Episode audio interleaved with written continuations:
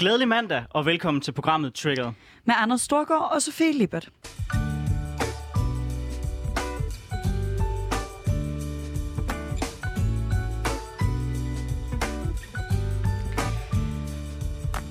Så er sommerferien for alvor slut, og øh, der er kommet i gang i den politiske scene igen. I sidste uge, der talte vi faktisk en del om Nye Borgerliges nye politiske udspil.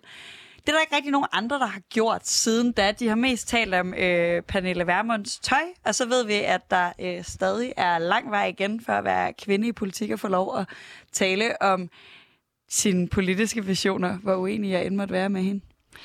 Ja, altså nu er det ikke, fordi vi skal have en stor diskussion om det. Øh, jeg vil, jeg vil så mene, at øh, jeg tror sgu, hun har øh, tænkt lidt over det, også før hun gik ud med de her ting. Det er meget en klassisk værmund, tænker jeg, fordi at så ved hun, så kan den få noget ekstra ild. Øhm, det er netop noget, vi har talt enormt meget om, og for at være helt ærlig, så tror jeg sgu, hun havde regnet det ud, før hun overhovedet gik med til det interview. Så ja, jeg er enig i, det giver også nogle problematikker i forhold til kvinder i øh, politik. Men for mig er det også bare en meget klassisk værmund. Ja, det kan være, det er det. Jeg ville godt nok ærge mig, hvis jeg havde så stort et politisk udspil, og alle folk bare snakkede om min røde kjole.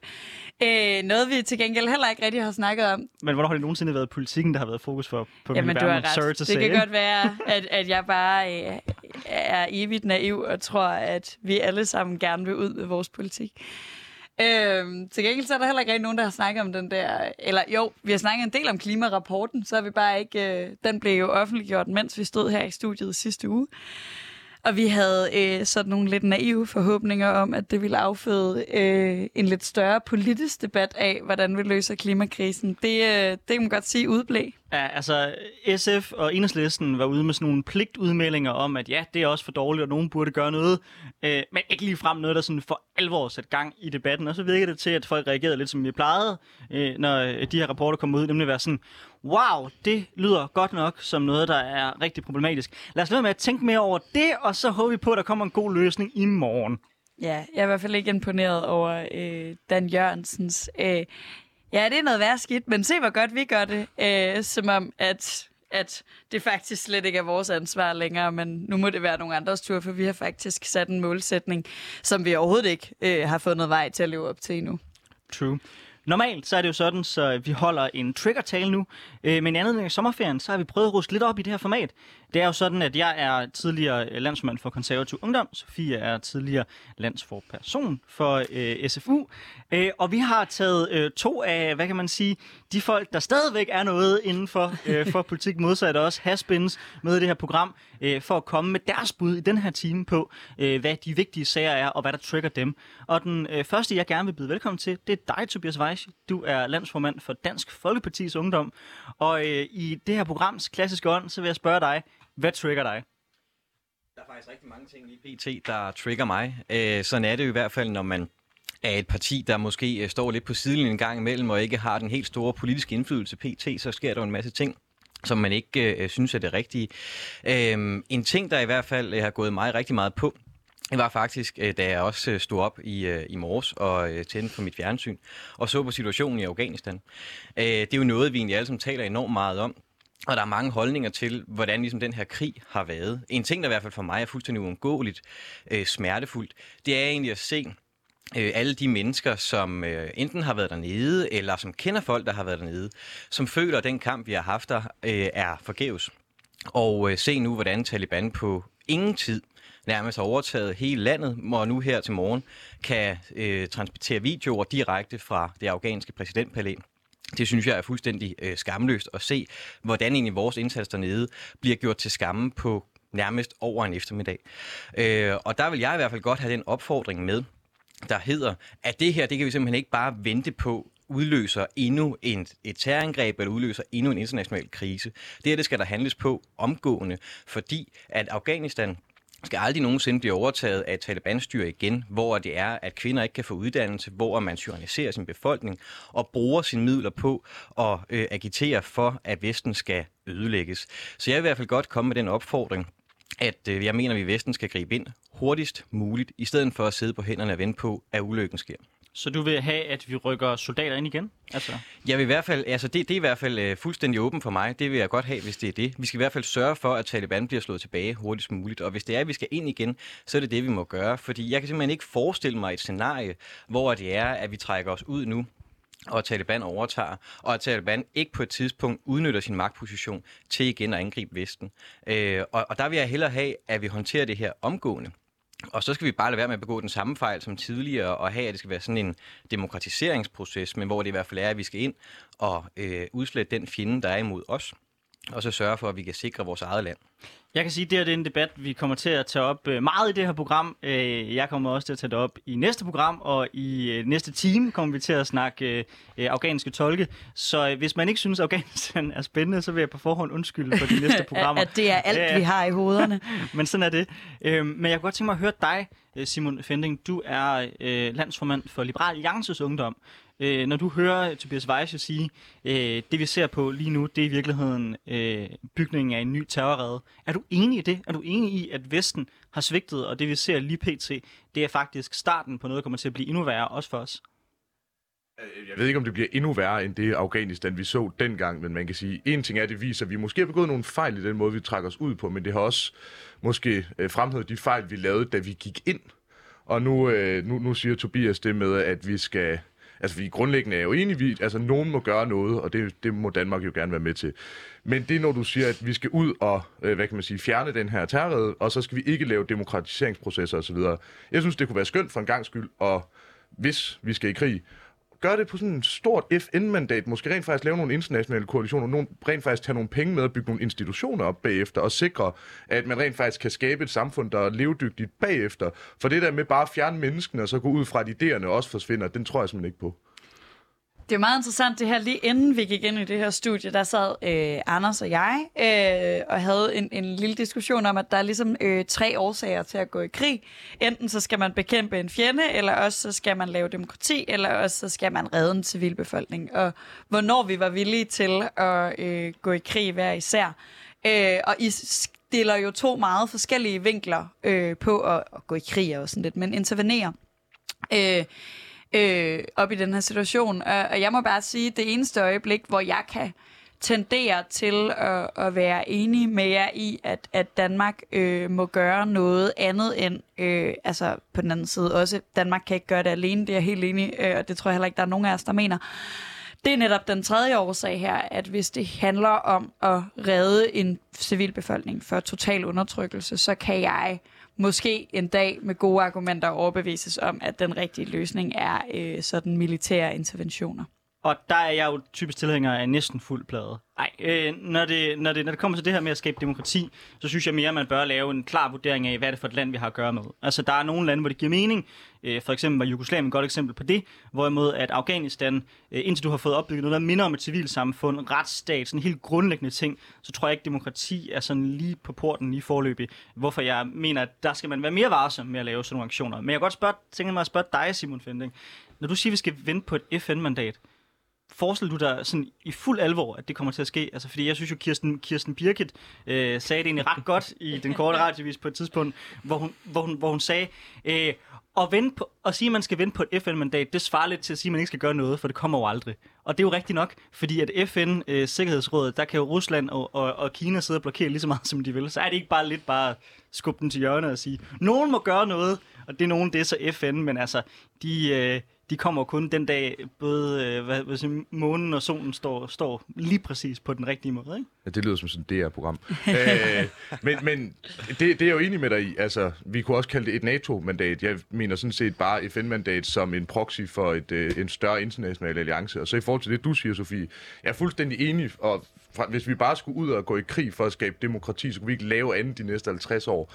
Men det her, det vil jeg mene, er ret... Derover, der findes også udemokratiske lande, der er nogenlunde fredelige, ikke? Mm. Altså, det, det, det kan lade sig gøre hvor det her, det er sådan set tre ting, og to af dem er jo ligesom, øh, hvad kan man sige, interrelated. Det er det der med, altså en tyrannisk, øh, øh, hvad kan man sige, tyrannisk styre og, øh, og redde civile liv og sikre civiles rettigheder. De plejer at hænge ret godt sammen. Taliban er ikke super venlige over for de civile i Afghanistan. Og samtidig så handler det også om, hvis man ser flere gange, at der kommer de her tyranner, jamen en god måde at undgå det på, på lidt længere sigt, og sikre civiles rettigheder, er at bygge demokrati op. Jeg mener, den der idé med, at vi bare kan eksportere demokrati som sådan en Altså på samme måde, som vi sælger Lego-klodser eller Nutella, det tror jeg bare ikke på. Men det er en langsigtet proces, og for en gang skyld kunne det være, at vi skulle tænke på krig som noget, som ikke bare lige tager 3-4 år, nogle skud og nogle droner, og så er vi, så er vi hjemme igen. Tobias, øh, jeg vil gerne give ordet til dig, øh, og det bliver så det sidste ord i den her debat, øh, fordi vi kommer til at diskutere det her så meget i det her program. Øhm, og så vender vi nok tilbage til dig senere i forhold til, om du har andre ting indrigspolitisk, du også synes interessant. Men du får lige det sidste ord i debatten. Jamen, altså, jeg, jeg, jeg tror, det er en naiv tanke, at kunne, øh, kunne skabe øh, demokrati i et land som Afghanistan. En ting er øh, deres helt kulturelle ophav, hvor jeg egentlig, øh, ikke tror på, at de ønsker en demokratisk styreform. Øh, en anden ting er jo egentlig, at landet i årtier også før Vesten er gået ind, har været en destabiliseret øh, zone. Det, der egentlig øh, trigger mig, for at bruge det her øh, gode øh, engelske udtryk, ikke? Øh, det er jo, at når vi har set igennem de sidste 20 år, hvad Vesten ikke har offret for at skabe stabilitet i Afghanistan, for at slå Taliban tilbage, at vi så ser, at den kamp på ufattelig kort tid er nærmest ligegyldigt gjort, og alle de offer, der er gjort, at det egentlig har været øh, forgæves, det gør mig enormt sur. Fordi at det er, at vi i Vesten skal kunne beskytte os selv, og det burde kunne lade sig gøre når det er, at man har uddannet et afghansk militær på omkring 300.000 mand, at de i hvert fald burde kunne modstå Taliban i noget mere end et par måneder. Så, så jeg synes klart, at vi skal gribe ind nu. Vi skal ikke bare vente på, at den næste terrorangreb kommer. Vejse, for en gang skyld, der er vi enige. en gang skal jeg være nervøs.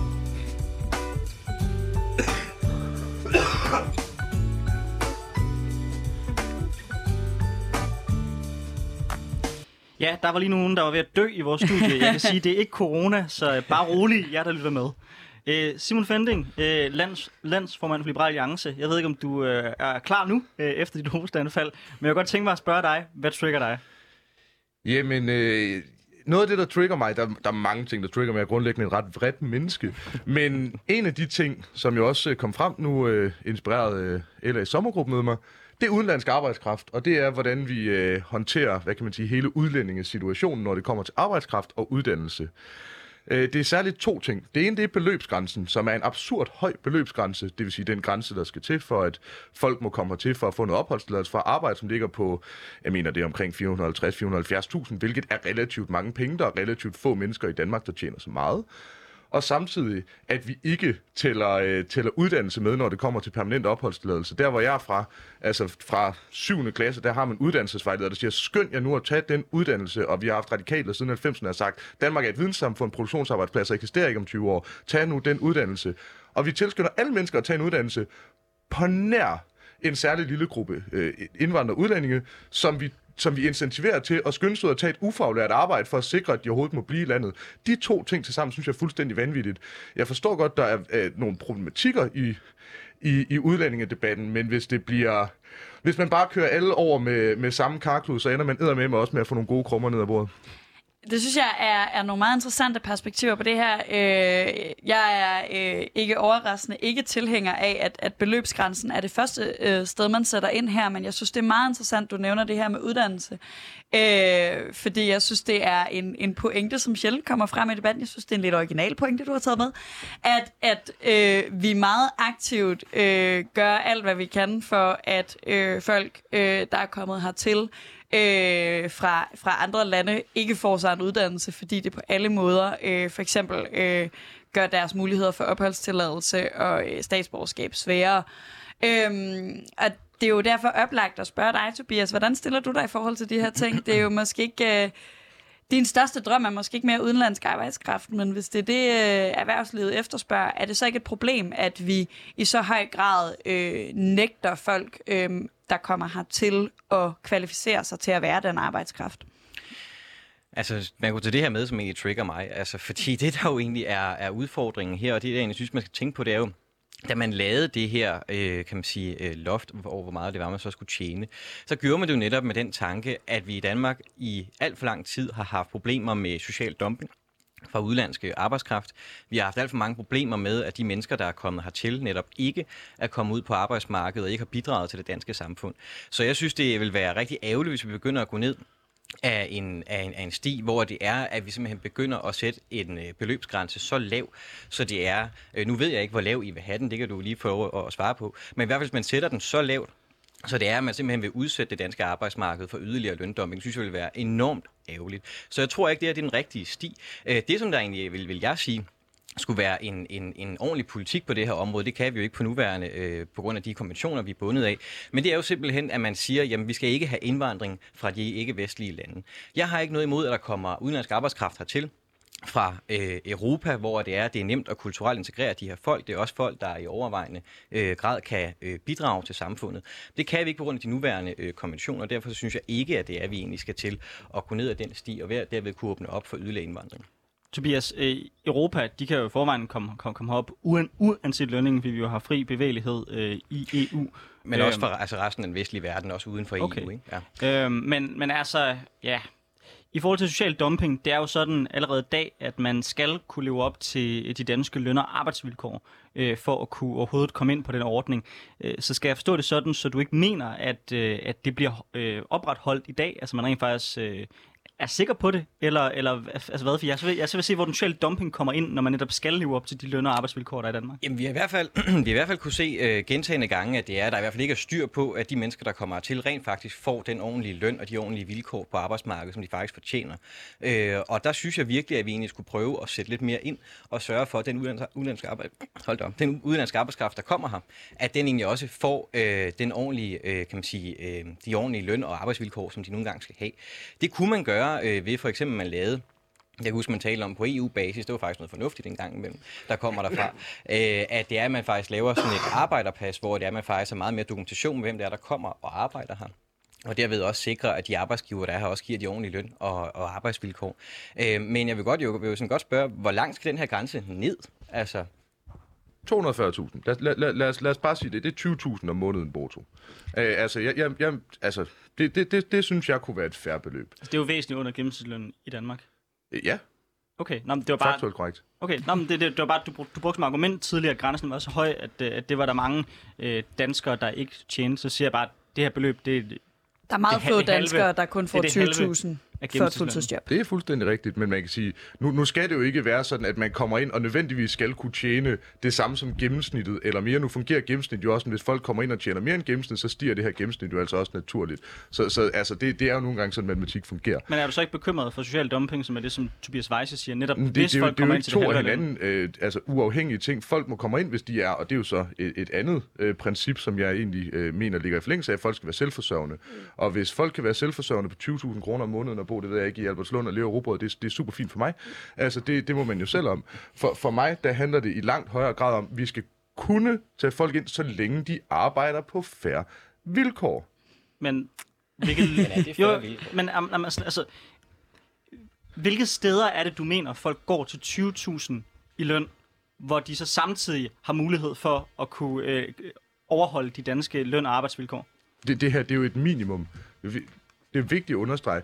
Det her er ikke et maks 20.000, det er ikke et 20.000, det er et som minimum 20.000. Det vil for de flestes vedkommende, hvis du samtidig skal krydse begge af, du skal tjene mindst 20.000 om måneden, og du skal øh, altså klare dig til øh, overenskomstvilkår, lø- løn- og markedsvilkår. Fint. Jamen, hvis du skal kunne tjekke begge af, så tjener du nok mere end det. Men det her, det er for at sikre, at der er en grænse, der i hvert fald ikke er en hemsko. Hvorfor så overhovedet have nogen grænse? fordi der netop vil være en grænse, der er så lav. Hvis jeg tjener 8 kroner om måneden, så, kan man sige, så, så kan der godt blive nogle problemer, også i forhold til at være selvforsørgende. Jeg, jeg må indrømme, jeg, jeg deler for en gang skyld øh, Tobias' frygt øh, over, om, at det her det skaber social dumping, især hvis vi er nede på de 20.000. Men jeg synes også, det er meget interessant i forhold til, hvad det er for et problem, vi gerne vil løse, fordi de mennesker, vi mangler øh, i, i, øh, i, i vores arbejdsstyrke lige nu, er, øh, er i høj grad enten øh, folk med øh, enormt øh, med, med gode kompetencer på sådan klassisk faglærte områder, det er typisk ikke det, vi kan finde øh, i udlandet, fordi vores uddannelser i Danmark øh, er øh, meget mere kompetencegivende end mange andre steder. Og det andet, vi mangler, det er typisk IT-specialister øh, og ingeniører. De tjener gudskelov, øh, en del mere end øh, 20.000. Men jeg kunne godt tænke mig at høre dig, Tobias, fordi du øh, har den der vinkel på, at du vil gerne have, at vi laver et stærkere skæld mellem vestlige lande og ikke-vestlige lande. Og nu nævner jeg IT-specialisterne. Til hverdag arbejder jeg som politisk konsulent i en organisation, der hedder Dansk IT, og rigtig mange af de IT-specialister, øh, man enten benytter øh, sådan eksternt eller henter til Danmark, kommer jo faktisk fra øh, især Indien. Og det er jo et ikke-vestligt land. Øhm, og det undrer mig, at, at jeg, jeg er helt med på, at der kan være... Øh, det, jeg går ud fra, at din analyse handler om noget kulturelt, men hvis den arbejdskraft, vi mangler, den primært findes for eksempel i Indien, hvor, hvor vi både finder de billigste, men faktisk også de bedste IT-specialister i verden, er det så ikke ærgerligt, hvis vi ud fra sådan en eller anden øh, kulturhomogenitets-idé øh, øh, nægter nogle af verdens bedste IT-specialister at komme til Danmark og arbejde? Det er jo i hvert fald bestemt heller ikke, øh, kan man sige, meningen. Det, der var mit udgangspunkt, det er, når jeg mener ikke-vestlige lande, så er det de muslimske lande, altså det vil sige USA i Mellemøsten, det vil sige Afrika. Øh, jeg synes, det er helt fint, hvis det er, der kommer folk hertil fra, fra Indien, fordi vi viser også ved øh, de fleste statistikker, at det er mennesker, der er forholdsvis nemmere at integrere rent øh, kulturelt. Øh, men men, men det, det udstiller jo meget godt min pointe, synes jeg, det som vi hører her, fordi Altså i, min, i det, jeg hører her, så er Liberal Alliance en ret ligeglad med, hvilke sociale konsekvenser det her kommer til at få. Øh, og det synes jeg jo egentlig er ret beskæmmende, fordi det her virker som om, det er bare en eller anden lille skridt på vejen imod en, en sådan større mål om netop, at der ikke skal kunne være nogen øh, mindstelønninger, at det er ligesom, at man er lidt ligeglad med, hvad det er for en løn, øh, man får, så længe det er bare, man har et arbejde. Og det synes jeg er rigtig ærgerligt. Altså det, som jeg egentlig agiterer for, det er egentlig at sige, at de mennesker, der kommer hertil, de skal kunne bidrage til vores samfund, de skal kunne komme ud på arbejdsmarkedet. Og så har vi altså også, synes jeg, en, en point, der ikke er nævnt, en ret stor del øh, af, af den danske øh, befolkning, som altså... Øh, altså som, som også er, er arbejdsløse, som jeg mener sagtens kunne tage nogle af de her jobs, vi taler om, når vi netop nævner udenlandske øh, arbejdskraft. Ja, for, for, for at starte den anden vej rundt, uh, tak for en uh, god fremlæggelse af vores politik. Der er ikke noget, jeg nødvendigvis kan være uenig med dig der. Det er simpelthen for at uh, opløse det danske samfund, som vi kender det. Uh, for at starte den uh, sådan fra, fra slutningen. Ja, vi, vi har arbejdet, Vi har ret historisk, i hvert fald de sidste lad os sige, 10 år, 8 år, haft ned på det, der hedder strukturel arbejdsløshed. Det, det er stort set umuligt at nå et punkt, der hedder 0%. Vi har, hvad har vi lige nu, 5% eller sådan noget. Kan det passe? Det er meget, meget tæt på altså, den arbejdsløshed, der hedder den naturlige arbejdsløshed. Du kan ikke presse den ret meget længere ned. Og vi kan til gengæld se, bare lige også for at adressere det, Sofie hun sagde, det er rigtigt, vi mangler øh, højt kvalificeret, øh, ufor, øh, ufaglært, øh, langt videregående uddannelsesarbejdskraft, vi mangler øh, faglært arbejdskraft, men vi mangler også ufaglært arbejdskraft. Det ved vi. Eksempelvis Horesta har været ude og agitere meget for det her. Det er, altså, det er et kæmpe problem. Og vi kan ikke bare sige, at det kun er de her to grupper. Vi har en anden meget stor gruppe. Og nej, det vil ikke opløse det danske velfærdssystem eller fagforeninger, som vi kender det overhovedet.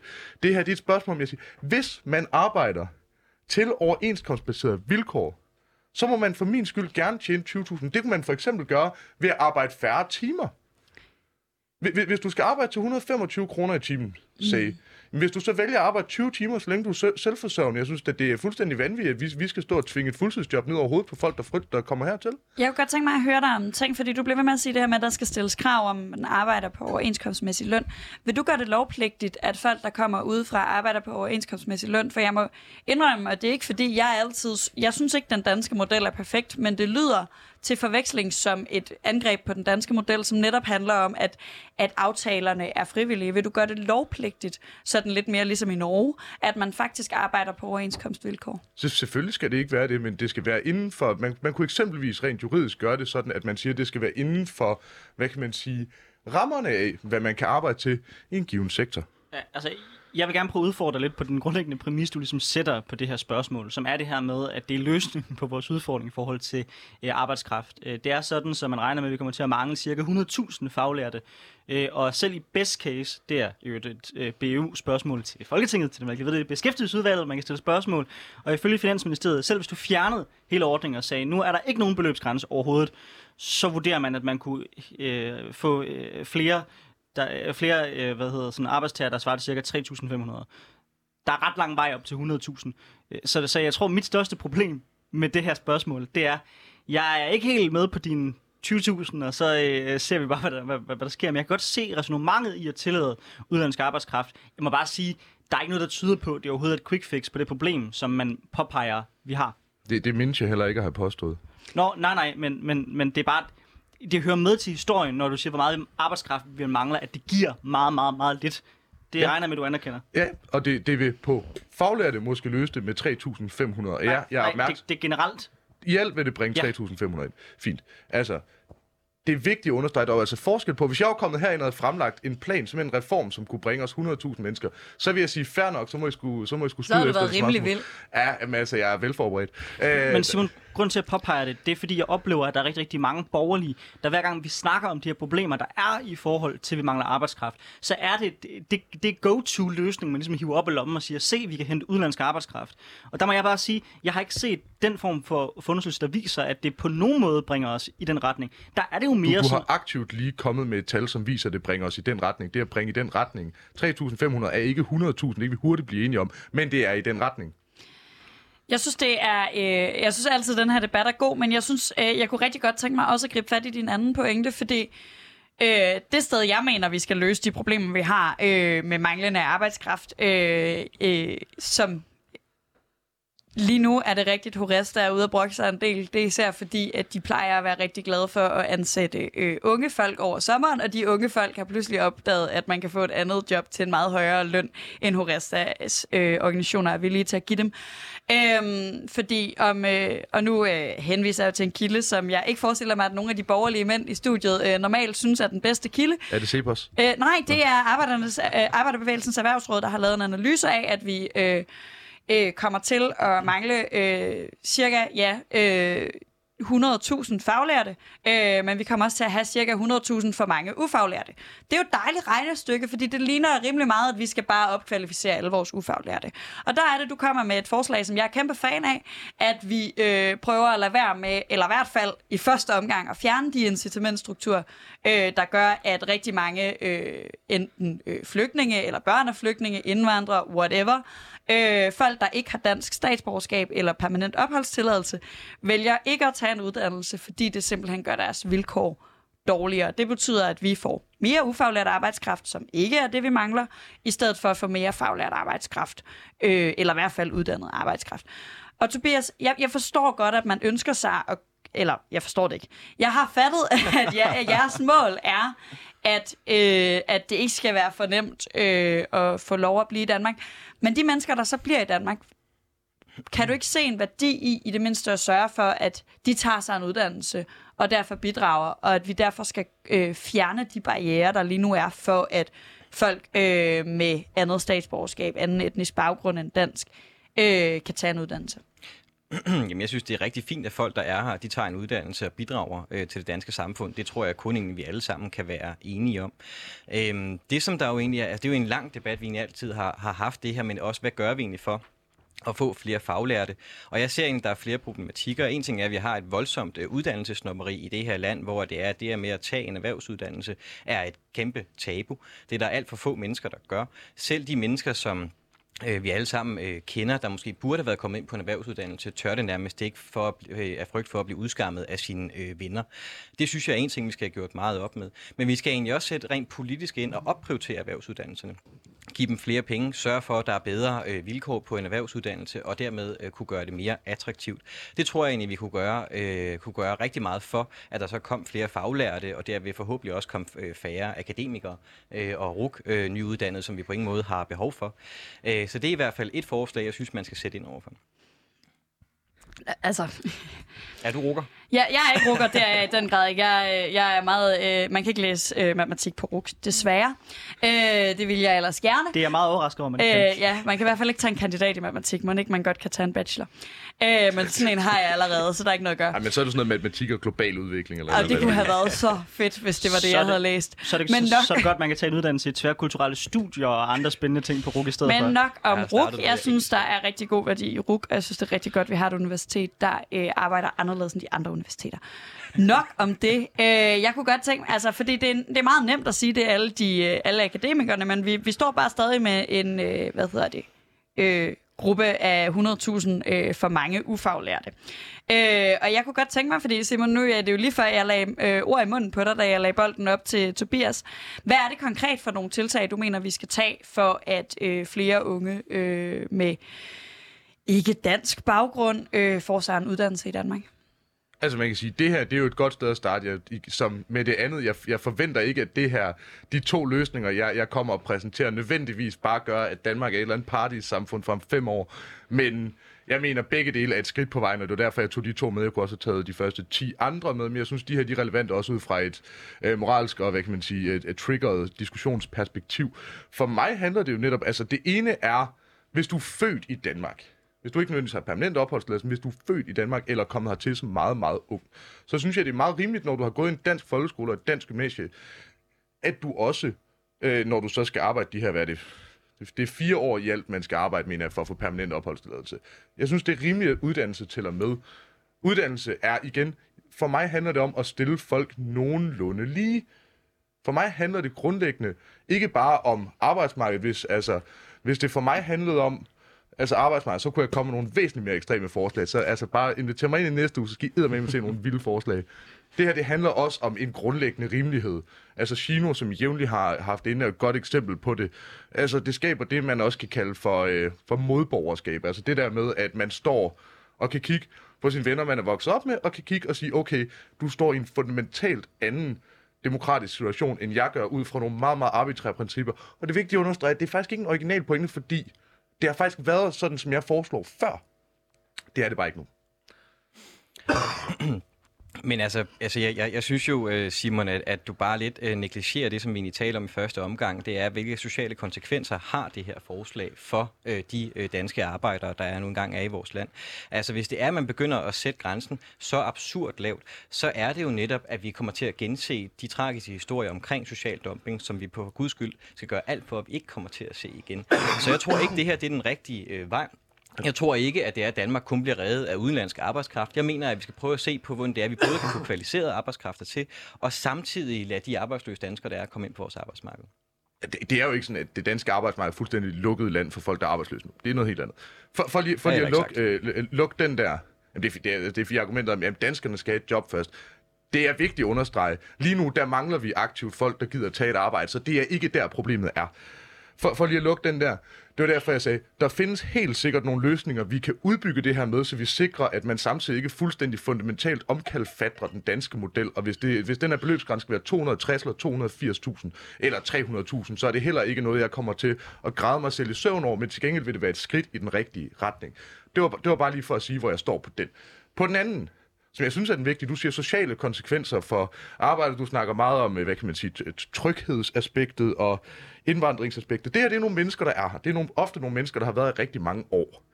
Hvis du har været her i så mange... Jeg synes faktisk, helt ærligt, hvis du kigger ud i samfundet, og nu ved jeg godt, at du gerne vil have det til at handle om muslimer, så lad os få det til at gøre det.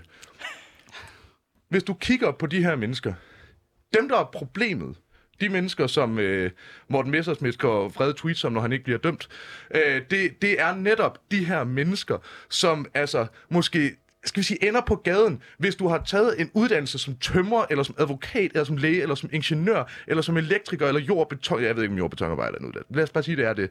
Hvis du tager de her uddannelser, så er det ikke dem, vi ser problemet med. Tværtimod, det her, det vil løse nogle af de altså, store problemer, som I, altså, I har klistret direkte op på en dartskive op i jeres gruppeværelse. Det er faktisk en måde, hvor vi kan sikre en integration i samfundet. Ikke få folk ud på et ufaglært arbejde, ikke få folk til at starte en kiosk, men få sig et, en uddannelse, være med til at løse nogle problemer for dem at blive mere socialt integreret og faktisk løse nogle af de problemer, du normalt er trigget over. Ja, altså, når vi snakker 20.000, så er det jo også nogle af de her folk. Så er det jo ikke længere øh, læger, som, som, som vi snakker om. Men hvis jeg må udfordre dig, Tobias, altså det er jo rigtigt nok, at vi har svært ved at integrere folk for eksempelvis Pakistan.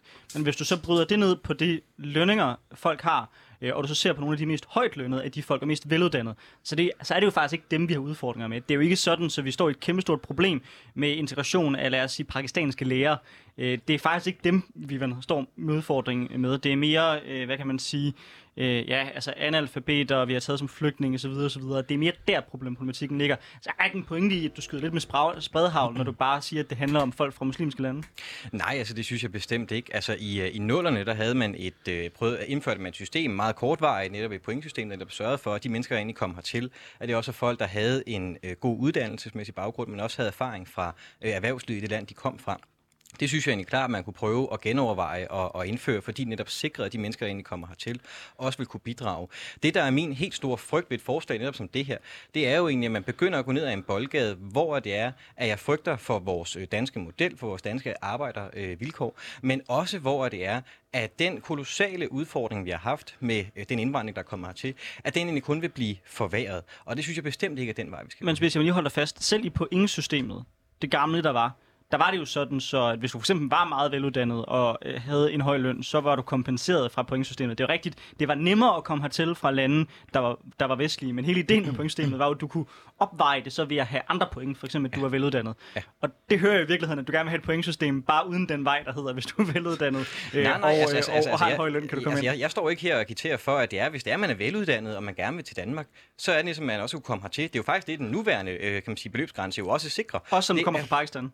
Ja, altså selvom det er, at man kommer fra Pakistan, så hvis det er, at man er veluddannet, så synes jeg, der er sagtens, man kan få muligheden øh, for det. Men det skal, det skal jo ikke være sådan, at det er, når vi så sætter en beløbsgrænse på 240.000, at så kommer netop de mennesker, der går ind og underbyder øh, danskerne på arbejdsmarkedet. Det er, den, øh, det, er det scenarie, som du øh, står på, Simon.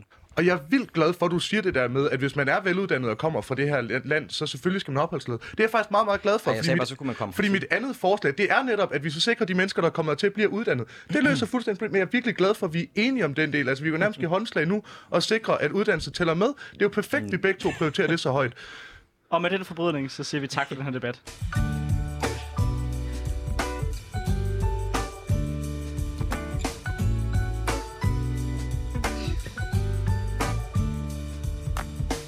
Ja, for de næste 19 minutters tid, der kommer vi til generelt at rykke fokus over på, hvad der sker i dansk politik. Det er sådan lidt den mere hyggelige del, hvor vi kommer til at snakke med jer om, hvad der rører sig, og hvad I sådan lige synes om de forskellige ting, øh, der er oppe at vende lige nu. Ja, øh, og det her det er jo også den del, hvor vi nogle gange kaster noget op til jer, som I slet ikke er forberedt på. Øh, og det er, kan være rigtig spændende at høre.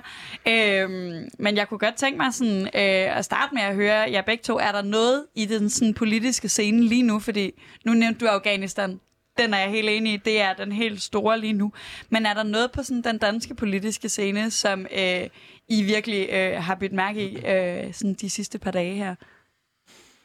Altså, øh, meget af det, som, som vi jo egentlig kommer til at gå op i nu, det er jo egentlig, hvordan også øh, regeringen altså, står sådan rent øh, uddannelsespolitisk. Nu har der jo været rigtig mange udmeldinger her over den seneste uges tid fra støttepartierne, som jo har stillet en stribe af krav, altså enhedslisten med, at man skal forbedre velfærden, gratis øh, tandpleje osv., og det tror jeg egentlig kommer til at være rigtig spændende at se, hvordan regeringen egentlig kommer til at takle det i den kommende tid, fordi af alle de krav, som deres støttepartier nu kommer til at stille, der har jeg meget svært ved at se, at det egentlig er, at regeringen kommer til at skulle indfri øh, alle sammen. Så, så det er i hvert fald en ting, som øh, jeg tror bliver rigtig spændende i den kommende politiske tid. Det er jo netop, øh, hvad hedder det, sommergruppemødetid, øh, og det er også derfor, at alle, øh, at der er godt gang i politiske udspil. Hvad med dig, Simon? Hvad, hvad er øverst på din øh, politiske dagsorden, eller sådan, hvad lægger du mest mærke til i dansk politik i de her dage? Uha. Øh, jeg er virkelig glad for, at du er kommet i dag, Tobias.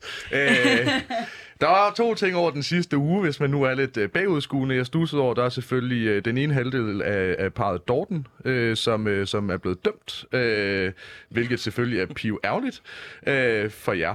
Øh, og så er der selvfølgelig, øh, selvfølgelig Christian Hegård. Det var også øh, det var sgu lidt, øh, lidt sjovt. Jeg har set rigtig mange sjove, øh, sjove memes med det, men til gengæld så har jeg så også tænkt, hvor er det fuldstændig vanvittigt, og hvor er det ærgerligt, at vi ikke har fået løst de her problemer fra bunden. Jeg synes, at øh, hver eneste gang, man ligesom kommer en lille smule tilbage, så synes jeg, at det bliver martret af opslag fra Nasser Carter i bare kasse, og, øh, og, og Christian Hegård, der siger, jeg kan ikke huske noget, og altså, det, det er fuldstændig vanvittigt. Det er som at være i sådan en sådan en Groundhog Day, hvor man føler, nu går jeg i seng, og alt er skønt, og så vågner man op dagen efter, og så, altså, det næste bliver sådan noget, altså, det, både Bamse og Kylling trækker sig på grund af et eller andet fuldstændig, det, det, det føles bare fuldstændig martrende for, jeg synes, min tilværelse til daglig. Sekundært, hvis vi nu skulle en lille smule frem, at blive lidt mere positive, så, så tror jeg og håber jeg på et eller andet tidspunkt, at den her debat, som øh, Kort Dybvad han skabte i løbet af gurketiden omkring øh, 89'erne, det er ikke folk som mig, men det er jo ret meget det, jeg øh, også er med til at abonnere på som øh, Cepos Akademi alumne. Øh, det, øh, ja, det, det bliver meget indspist. Men hele den her diskussion om det frie valg, hvorvidt man kan lave den her design state, øh, som, som Kåre Dybvad jo et eller andet sted er inde og agitere for. Vi har også set de, de første, skal man sige, grundsten til det i forhold til gymnasievalg og og andre lignende situationer. Jeg er bange for, at der måske også kunne ske noget på det frie skolevalg, som han jo også selv nævner i, øh, i hans, øh, i hans øh, faktisk meget velformulerede, men samtidig også dybt, dybt skræmmende øh, kronik. Så på øh, så bagudskuende, Hegård, Messersmith, fremadskuende, forhåbentlig noget mere frit valg, nogle færre krænkelsesager. Jeg skrev faktisk en, en kronik, der ligesom prøvede at spille ind i hele den ideologiske debat, vi har i den borgerlige blok også, hvor jeg også sagde, at jeg synes noget borgerlige skulle udfordre de røde på, det var hele fællesskabstanken. Og jeg klart sagde, at jeg ikke var liberalist. Hvor efter de groft, groft sagt fik det til, når du ikke er liberalist, så må du være marxist eller nazist. Øh, så øh, på den vis, så er der da godt gang i den borgerlige debat lige her i de her dage, må man sige. I forhold til det første, som du, som du sagde, som er hele spørgsmålet om MeToo og øh, at være fanget i Groundhog Day, jeg har som udgangspunkt en holdning, at jeg blander mig så meget, som jeg overhovedet kan ud af MeToo-debatten, fordi jeg synes, den stikker fuldstændig af. Men jeg vil lige gerne prøve at smide noget kontroversielt ind, øh, det jeg vil kalde for en debatmæssig håndgranat, og så bare sige, jeg synes, der er noget der er noget mærkeligt ved en situation, hvor Messerschmidt i så mange år har været anklaget for noget, der er dybt kriminelt. Nu har en dom øh, for, at han har øh, snydt og bedraget med vores øh, penge, øh, og på alle tænkelige måder i min optik så er kriminel. Det er rigtigt. Vi har en holdning til, at man er øh, uskyldig til modsatte bevis, så derfor så har han så mulighed for at anke Der kan gå mange år, hvor han kan sidde med den sag over hovedet. Og imens så har vi en situation med Hegård, hvor han måske, måske ikke, han anklager i hvert fald, han har gjort noget, noget upassende seksuelt, og må trække sig mere eller mindre med det samme. Jeg siger ikke nødvendigvis, at vi skal ud i en diskussion, hvor jeg siger, kan det ikke dømmes, så er det ikke et problem. Jeg siger bare, at der er noget interessant ved dansk politik lige nu, at det er næsten som om, at det er der er mere fokus på det seksuelle, og det er næsten en større kriminalitet, end det Messerschmidt har. Øh, man kan diskutere, synes jeg, hvilken retning man skal i. Jeg synes måske, Messerschmidt burde trække sig. Det ville være helt, helt oplagt. Men jeg synes, der er noget sjovt ved at se den forskel i forhold til, Hegård trækker sig med det samme, selv for Frederikssund Byråd. Messerschmidt, Ja, ja, det kan godt være, at jeg er dømt ved en domstol for at have lavet noget, noget kriminelt, men jeg tager da bare nogle år mere. Vi ser på det, man ikke kan blive frikendt senere. At, okay, der, der synes jeg faktisk, at der er en, en vigtig pointe. Altså, øh, udover at det kunne være grineren, hvis, hvis Messersmith laver en Nasser Carter og øh, kommer tilbage, tager noget overlov seks måneder, og så står han et eller andet I sted bar i, kasse i på Frederikssund i bjerg. bar kasse, og bare sådan, I'm back, jeg har lige været på bakken, og nu er jeg bare klar til en ny politisk sæson. Men jeg er ikke perfekt. men, men jeg er ikke, og det, det, det må man sige, det er ikke perfekt at, øh, at snyde. Øh, men, men lige nu er Messersmith ikke dømt, og af samme årsag, så mener jeg faktisk, ikke han bør gøre noget nu, før man har bevist skyldspørgsmålet. Hvis han mener, at han har gjort noget, altså på samme måde som dem, der har lavet MeToo, hvis man mener, at man har gjort noget, at der er nogle mennesker, som kan sådan relativt stærkt øh, bevise, at man har gjort noget, fint nok, så trækker man sig. Men det her, det er jo en retssag, det er, det er jo en situation, hvor man skal bevise, er der blevet gjort noget eller ej. Jeg vil også mene, at hvis man kunne tage MeToo i en retssag, sådan noget, hvis der var bevis for, at du har gjort noget vanvittigt, jamen, så skal folk selvfølgelig også trække sig. Men, jeg- men jeg synes, at det, det vil være for martrende, hvis bare det, at du kommer i en retssag, nødvendigvis gør, at du behøver at trække dig. Men Simon, der synes jeg, du er, øh, du er ikke er særlig konsekvent, det du argumenterer for. Nå. Fordi Nasser Carter, han mener ikke, der er noget om man snakken. Han mener ikke, at han på nogen måde har gjort noget forkert. Øh, der er ikke nogen domstol, der sandsynligvis kommer til at kunne dømme, hvorvidt det er op eller ned i det spørgsmål. Men jeg hører meget af det, du siger, det er, at Nasser Carter i virkeligheden burde trække sig fra Folketinget. Men det illustrerer jo også dobbeltheden i de ting, du siger, fordi nogle ting er ved en domstol, noget andet er ved en anden domstol, som enten er folkedomstolen, eller hvis man øh, er, er, er privilegeret, bare bliver holdt inden for partiet. Og derfor mener jeg heller ikke, at man kan blande dem ind i samme kedel, står det til mig. Så det øjeblik, Morten Messersmith jo formentlig statistisk set bliver dømt i landsretten, og hvis han kan den til højesteret, så bliver dømt der jamen, så skal han selvfølgelig kyldes ud af. Egentlig burde han selvfølgelig også trække sig. Men jeg mener, MeToo og øh, det- det at øh, altså snyde med, med EU-midler, mener jeg ikke bør høre ned i samme kasse alene, fordi jeg mener, behandlingen af det er forskellig, og samtidig, at lovbrud skal behandles ud fra et retssikkerhedsprincip, hvorimod MeToo-sager, der er nogle etiske og moralske ting, der skal blandes ind i det, som ikke nødvendigvis øh, behøver at være underlagt samme retssikkerhedsprincipper. Okay, det, det synes jeg er en det synes jeg er en meget vild holdning at have, at hvis du øh, ser på MeToo spørg- spørgsmål, så bør øh, almindelige retssikkerhedsprincipper ikke gælde. Men fair nok. Det, det, Ja, jeg, var, var, var det jeg det, kan jeg mærke, sagde, vi har Sofie, bevæget bare os. for skyld? Nej, nej, det mener jeg heller ikke, var det du sagde, og jeg, jeg deler din anal... Jeg, jeg tror for mig handler øh, den store forskel på de her spørgsmål, om end jeg mener, at hvis man er, øh, hvad hedder det, øh, dømt for øh, s, øh, sådan misbrug af øh, penge, der ikke var ens egne, så uagtet at man har anket, burde man trække sig. Men det er ligesom en personlig holdning, eller det, det er ligesom min holdning i den sag. Jeg mener, jeg synes stadig, der er stor forskel på de to ting, fordi jeg synes også, der er stor forskel, om det er øh, penge, man øh, misbruger, eller øh, mennesker omkring en. Men jeg synes også, vi skal lidt øh, væk fra den her debat, fordi jeg kan også forestille mig, at det her er en øh, situation, hvor Tobias ikke føler, at øh, han sådan helt har mandat til at udtale sig vildt meget om situationen med. Men, øh, men måske alligevel, altså... Hvor, nej, men, nej, men jeg skal nok prøve at lade være med at spørge dig sådan, hvad synes du personligt, Morten Messersmith burde gøre? Men, men hvordan forholder man sig som, som ungdomsparti, som politisk ungdomsorganisation til så store kriser i ens moderparti? Hvordan er det, hvordan også måske for vores lyttere, øh, der er mange øh, fordomme og idéer om, hvad ungdoms, politiske ungdomsorganisationer laver. Hvordan forholder man sig i Dansk Folkepartis ungdom til at være en organisation, der er så tæt knyttet til Dansk Folkeparti, men jo samtidig ikke være med til at tage beslutningerne om, hvad der skal ske med Morten Messersmith? Jamen, jeg kunne også spørge øh, dig, Anders, jo om, om, om det samme. Nu har I begge to også været i partier med store kriser, der måske har lidt mm. erfaring. Øhm, men, men, men, men selvfølgelig så er det jo en... Øh, Altså, det er, jo en, øh, det er jo en rigtig ærgerlig situation, altså bestemt. Øh, jeg synes ikke, vi skal stå og prøve at komme med en masse hypotetiske scenarier for, hvad det er, der kan ske. Øh, for mig er det i hvert fald vigtigt at sige, altså, at det er, at man er uskyldig indtil det modsatte er bevis. Det har øh, Morten nu muligheden for at gøre i, øh, i landsretten. Så må vi se, hvad der kommer ud af det. Øh, det, som... Øh, som jeg egentlig vil sige har været rigtig ærgerligt for, for sådan, altså synes, synes jeg sådan i løbet af det sidste års tid. Øhm, nu blev jeg jo valgt som landsformand sidste år i maj, og det er egentlig, at jeg havde faktisk mit første sådan interview øh, for noget tid siden, som kun drejede sig om politik at det er faktisk, at det er, at jeg i lang tid har været træt af, at det kun er øh, tabloidpressen, det kun er sladderhistorierne, og det kun er egentlig alt det, som det danske medier interesserer sig for. Men det med egentlig, og som et politisk parti, at skulle fortælle, hvad egentlig vi står for, hvorfor er det, vi er her, hvorfor er det, der er tusindvis øh, af, af mennesker, øh, der jo stadigvæk stemmer på Dansk Folkeparti og lojale i vores parti, der, der kæmper den kamp. Det har egentlig været, det synes jeg, det er noget af det hårdeste i det sidste stykke tid det er jo egentlig, at, at det kun er, er alt det bag kulissen, der åbenbart interesserer de danske medier, frem for det, som vi egentlig er her for netop politik. Det tror jeg i hvert fald hurtigt, vi kan blive enige om, at, at danske medier generelt øh, har nogle øh, tilbøjeligheder over for, hvordan de håndterer partier, som, som kunne være... Øh, rart, hvis det var anderledes. Og sådan lidt øh, med tråd i det, fordi nu nævner du Christian Hegård gået. Nogle andre, der også er gået på det seneste, det er henholdsvis øh, Venstres klimaoverfører. Se, det er en skarp segway, jeg laver her. øh, Venstres klimaoverfører for, øh, Tommy Ahlers og øh, hvad hedder det, kulturministeren Joy Mogensen, som begge to har trukket sig med hver deres forklaring om, som i høj grad handler om det arbejdsmiljø, man bydes i dansk politik. Øh, der vil jeg øh, som, som aktiv politik sige, at en stor del af det kommer nemlig også af medierne. Det er min flotte segway. Øh, men jeg kunne også godt tænke mig, fordi vi har flere gange diskuteret, om det her var en debat, vi skulle tage op i det her program.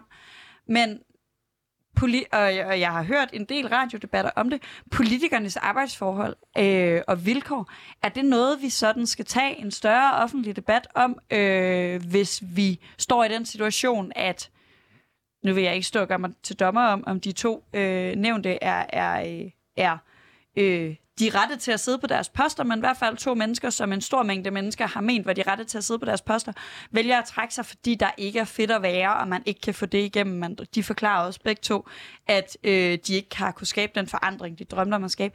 Er vi nødt til at tage en snak om sådan en større politisk debat, øh, offentlig debat af, hvad det er for nogle vilkår, vi sætter for vores politikere, Simon? Øh, nej, jeg mener, det er fint at tage en intern debat om det. Generelt synes jeg ikke, man skal diskutere politikers vilkår med offentlighed. Selvfølgelig skal der være en eller anden form for konsensus, men alle, der har set et Facebook-kommentarspor om politikers løn, pension, øh, arbejdstimer eller noget som helst andet, ved, at der sidder hele Ekstrabladets nationen og er klar til at sige, at ah, de arbejder ikke nok, til gengæld tjener de voldsomt mange penge. Så de parlamentarikere, jeg kender, synes jeg er groft underbetalt relativt til det arbejde, de laver. Øh, og at tage de diskussioner i en offentlig øh, debat, synes jeg plejer at være, øh, hvis jeg skal være helt ærlig, et fuldstændig unyttigt, og en af grundene til, at man måske også øh, ser, at politikere har hårde arbejdsforhold, er netop også, fordi der er det her, øh, undskyld udtryk, men der er lidt et pøbelvæld, når det kommer til politikers arbejdsvilkår, folk hader på løn, pension, arbejdstimer osv., og samtidig er med til at skabe et ekstremt arbejdspres. Det synes jeg er usundt, og derfor vil jeg gerne undgå en offentlig debat om det. Men Simon, jeg synes jo også, at debatten omkring sådan løn- og arbejdsvilkår egentlig, synes jeg, er lidt en anden end den debat, der også spiller ind lige nu, fordi meget af debatten handler jo netop også om, hvordan politikere og medier behandler hinanden, og den dynamik, der mm. er, øh, hvor politik meget ofte bliver sådan et... Øh, hvis det virker, og det giver os øh, nogle flere stemmer, så er, så er det øh, sådan set okay, uanset hvor brutalt og ondt en gerning det er, eller hvor meget mobning man laver på folk, eller øh, hvor, mange, hvor meget man svinger folk til at sidde klokken lort om morgenen for at prøve at køre dem trætte øh, ved, ved psykisk terror osv. osv. Der synes jeg jo faktisk, det er ret relevant at få en offentlig debat om det. Altså jeg synes jo, noget af det, øh, mange af de ungdomspolitikere, der er aktive i dag, hvis du spørger mig, er blevet bedre til, det er netop det her med ligesom at sige, hvis der er nogen i et panel, der går gevaldigt over stregen, laver en voldsom stråmand, begynder at køre på folks personlige baggrund osv., osv., så kommer der også en form for fælles afstandstagen til det. Det er jo i virkeligheden det, vi har behov for, for mig at se. Det er, at medierne begynder at call hinanden ud, hvis nogen går over stregen. Politikere øh, bør også gøre det samme. Og så dermed få ændret den kultur, hvorpå vi tager debatterne og den måde, politik fungerer på. Og det kan du ikke gøre uden at have en offentlig debat. Det er jo ikke kun noget, der foregår i Folketingets præsidie, det her, tænker jeg. Okay, altså hvis du udelukkende mener den del, det er den dynamik, der er med, lad os kalde det sådan en, en trekant mellem medier, politikere og, og befolkningen, ja. så, så er jeg 100% enig. Jeg synes, det er en relevant offentlig debat at tage. Det her, det var mere det her samsurium også i forhold til, at der bliver snakket om. Øh, der har været rigtig meget debat om, at man arbejder mange timer, og øh, svært at se sin familie, og det ene og det andet. Der mener jeg, at løn, arbejdsvilkår timer bør blandt mm. ind. Hvis det udelukkende er vores, hvem siger, de ting, der relaterer sig til vores demokratiske samtale, demokratiske proces, så er jeg enig, så bør der være en offentlig debat om det. Mit store problem er, at jeg, jeg bliver altid sådan lidt, jeg er nok lidt mismodig over for det, fordi det er, det er relativt få mennesker, der forstår den demokratiske proces, hvis jeg skal være helt ærlig. Jo, alle forstår øh, sådan grundstenene, men det er meget få, der forstår hele, altså eksempelvis, hvad et samråd er. Og derfor så, så mener jeg faktisk, at det er en relevant offentlig debat at tage, men jeg er bange for, at der ikke kommer til at ske den store ændring, fordi folk groft sagt ikke gider sætte sig ind i det. Jamen, jeg synes egentlig også, det er en øh, relevant debat at have. Altså noget af det, som egentlig sådan, øh, slog lidt mig om på de øh, to øh, exiter, vi egentlig så, var egentlig særligt det med Tommy Ahlers, altså hvor det jo egentlig var mange, var ude at sige, jamen øh, han, han, han fik egentlig ikke det ud af det, han gerne vil i politik. Han vil hellere fortsætte sin øh, karriere i erhvervslivet, hvor han kan tjene en masse penge, hvor man ligesom selv styrer tingene. Øh, det tror jeg egentlig er en sund nok øh, debat at have. Ligesom, hvad er det også, det vil sige at være i politik? Det er altså også det her med kompromiser, det er lange arbejdsdage, det er ligesom, man skal kæmpe meget for sine sager. Når det jo så sagt, så er det også noget, folk godt ved, når man går ind i politik at det er sådan, ligesom tingene er, og det altså også kan være et rigtig, rigtig hårdt øh, arbejdsmiljø øh, at være i. Så, så, så jeg, jeg, jeg har ikke sådan sympati for dem, der egentlig, må jeg sige, sådan, øh, bare, bare smutter, fordi at det er, at de siger, om oh, det var egentlig for hårdt. Det, det vil jeg våge at påstå, det har i hvert fald Joy Mogensen vidst i de 15 år, hun har været sådan i, i socialdemokratisk toppolitik. Øh, en af de ting, jeg synes, der kunne være vigtigt at diskutere, når vi taler omkring det her klima, der er, det er jo egentlig, hvad det egentlig er for et system og øh, altså sådan establishment, vi har fået lavet. Øh, en ting, øh, jeg, jeg nyder meget at se, det er den der gamle britiske serie, der hedder Yes Minister, ikke? Altså, øh, hvor det er at det ligesom er embedsmændene, der er blevet politikere, og politikere, der er blevet embedsmænd, og når de så egentlig er færdige med, så bliver de journalister og politiske kommentatorer bagefter, eller, eller står i Radio Loud og laver øh, debatprogrammer. Ikke? Æ, øh, altså hele den der sammenkædning af øh, de øh, meget magtfulde øh, positioner, vi har i det her samfund, er blevet enormt indspist, og det synes jeg egentlig er rigtig relevant at have en debat omkring, hvad gør det egentlig ved vores demokrati?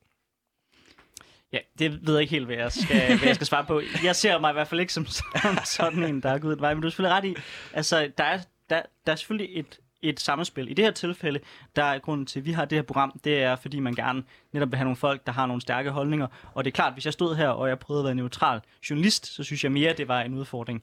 Eksempelvis, som man ser, at der er andre i den mere sådan professionelle journaliststand, øh, der gør. Men det er vist en længere diskussion i sig selv. Men øh, ja. Men jeg kan i hvert fald godt dele din øh, sådan frustration over øh, folk, der har været meget, meget aktive i partipolitik, og så pludselig skal ses som øh, lidt halvobjektive politiske kommentatorer, der, øh, der kan lave politiske analyser af hele spektret. Øh, jeg jeg synes også, det er interessant, du bringer det her frem med, med fordi du, Simon, du taler om det her med folk, der ved, at politikerne tjener alt for meget. Rigtig interessant i Tommy Ahlers tilfælde, at der faktisk pludselig er nogen, der mener, at politikerne tjener for lidt, siden Tommy Ahlers ikke har lyst til at blive. Øh, jeg så også nogen foreslå, at øh, politikerne skal beholde den løn, øh, som de havde, inden de kom i Folketinget, i den tid, de sidder i Folketinget. Det synes jeg er et ekstremt kreativt forslag. Også ekstremt dårligt. Ekstremt dårligt, især hvis man, du ved, ikke arbejdede fuldtid og pludselig skal arbejde arbejde 60 timer om ugen, og så bare er dum til 20.000 om måneden. Øhm, men Tobias, øh, Simon, du har en pointe, kan jeg se på ja, dine det, det, var, det var bare i forhold til det, du sagde med Tommy. Jeg mener faktisk, at politikere bør tjene mere for bare at være nogenlunde corresponding med deres øh, arbejdsvilkår og arbejdstimer. Øh, men, men jeg vil så også tilslutte mig det, det Tobias siger også særligt i forhold til, til Tommy Ahlers. Jeg må helt ærligt indrømme, at jamen, han bliver ringet op. Kunne du tænke dig at være minister? Let's face it, det vil de fleste jo nok gerne. og han, han har penge nok på kontoen, og så da, altså det daglige rugbrødsarbejde så skal til. Og øh, altså, han har været, været McKinsey-konsulent, haft sin egen virksomhed, eller så er han investor. Han er vant til bare at komme ind og sige, bum, det er sådan her, det skal være. Det virker helt ærligt til. Og det er også derfor, at min øh, sympati for ham og den beslutning, han har truffet, kan ligge på et ufatteligt lille sted. Ja. Øh, det, det er, at han bare kommer ind og tror, at øh, så nu kan, vi, øh, nu kan vi gøre, som vi vil. Problemet er, at det kan man ikke, og det er ret sundt, fordi det er sådan, den demokratiske proces fungerer. Så det kan godt være, at jeg ikke til at få flere erhvervsledere i, øh, i Folketinget, men det skulle måske ikke lige være ham. Ja, jeg, jeg, er, jeg er meget, meget, meget enig, og jeg øh, har lyst til at råbe det til alle 50-årige mænd, der mener, at politik skal køre som en virksomhed. Det er ikke en virksomhed, og det skal heller ikke køre sådan. Og jeg synes, Alers er et godt eksempel på, at man kan ikke komme ind og tro, at det er en virksomhed. Men tusind tak, fordi I var med i øh, den her team og i den her debat. Øh, tak til dig, Simon Fending fra Liberal Alliance, og dig, Tobias Weiche fra Dansk Folkepartis Ungdom. Vi er tilbage igen i næste team, hvor vi kommer til at diskutere også Afghanistan. Så hvis du synes, det var spændende, så går det endnu mere amok i næste team. Peter Skorp er med, øh, blandt andet. Øh, og hvis du synes, det her var spændende, så kan du altid høre os øh, der, hvor du hører podcast. Jeg lytter typisk med på Spotify, så det kan jeg anbefale også. Og nu vil vi gerne omstille til nyhederne.